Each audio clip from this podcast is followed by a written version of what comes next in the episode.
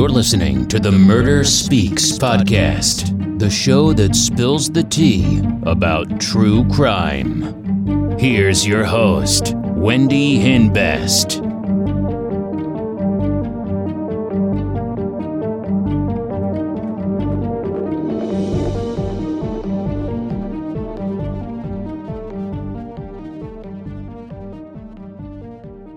Hey, welcome back to Murder Speaks.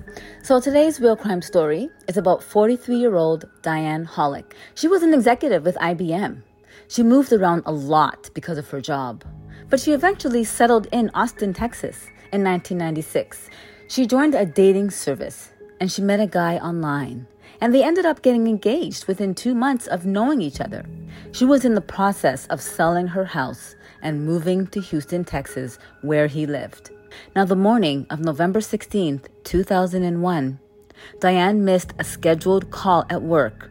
When her coworkers weren't able to get a hold of her, they called the police and asked them to do a welfare check because there was a crazy storm the night before. The police arrived at her house around 5:30 p.m. the same day. And Diane's realtor neighbor let the police in her residence. Nothing looked suspicious. The police looked around and nothing looked out of place. The lower floor of her house looked completely normal. The police found her body on the floor in one of her bedrooms upstairs. She was strangled to death. She was face down and she had ligature marks around her neck. She had ligature marks around her wrists, so they could have been bound with zip ties. There was no evidence of a sexual assault because she was fully dressed and the cause of death was ligature strangulation. The medical examiner estimated that she died between 3 p.m. on November 15th and 3 a.m. on November 16th.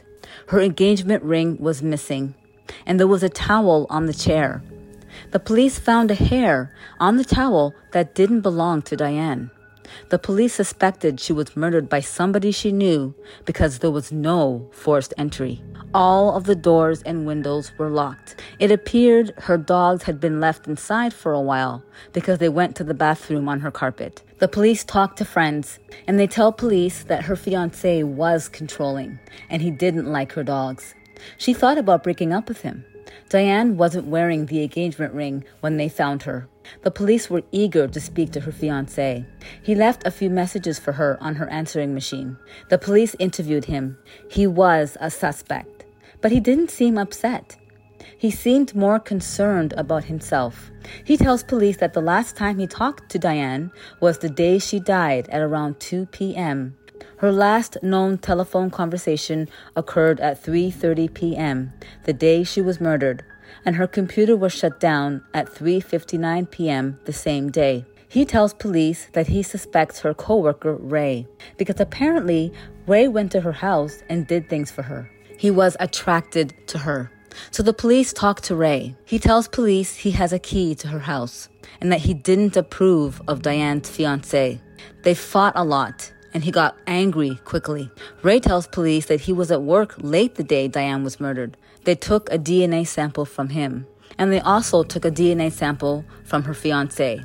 The police speak to people in the neighborhood that have their house for sale. They all tell the police that a man who was alone wanted to preview the house for his wife. He told them that he would return on the weekend with his wife and he would pay cash. Most of the women didn't let him in because they felt uneasy, but one woman let him in. He asked her if she lived alone and asked her to show him her bedroom. She refused and got his name and phone number. He said his name is Walter Miller. So the police ran the phone number and it came back to a Matthew Sapolsky. He had a DUI and a criminal history. Whoever this mystery man was, he was pretending to be a realtor to get into women's houses. The police find Matthew Sapolsky and interview him. The police realized there is no way he was physically capable of doing this to Diane. He got into a car accident and suffered from paralysis in both arms. He was walking with a cane. Obviously, the mystery homebuyer gave the women a fake name. Hey, don't forget to check out crystalkiss.com for my murder merch. Cool designs for all of you true crime addicts. If you live in the US and buy three or more items, you'll get free shipping.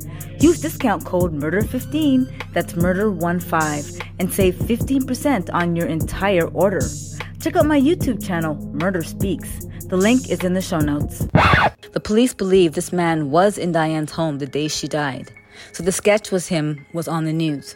A woman had an encounter with the mystery man. She invited him inside because he appeared to be interested in the house and he was willing to pay cash. He asked her if there was a husband or boyfriend at home. She told him that her husband was a busy man and they had a realtor. Then his demeanor changed. The woman got nervous, so she let her dog out of the study. The man asked several times when her husband would be home, and he asked her about her alarm system. That's kind of creepy. She told him that she didn't use it during the day. He took a flyer and left a black and white one behind. He said he would be back the next day with his wife, but he didn't come back. She ended up giving the black and white flyer to the police, and they processed it for fingerprints. And it came back to Patrick Russo. The police run him through the computer. He had been arrested for multiple assaults on women. They go to his house at 4 a.m. to catch him by surprise on November 21st, 2001. They suspect him of murdering Diane Hollick. He served eight years in prison for choking a woman. The police interview him.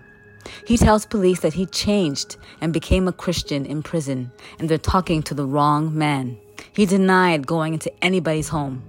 He tells police that he was at the radio station when Diane was murdered, but the police pull his cell phone records and notice that he was pinging by a cell tower by Diane's house.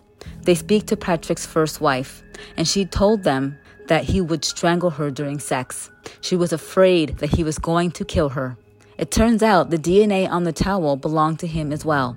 February 5th, 2004, he goes on trial for murder. The police suspect he came to her front door and it was pouring outside.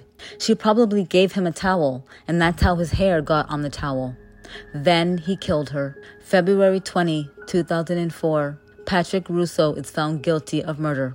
He is sentenced to life in prison.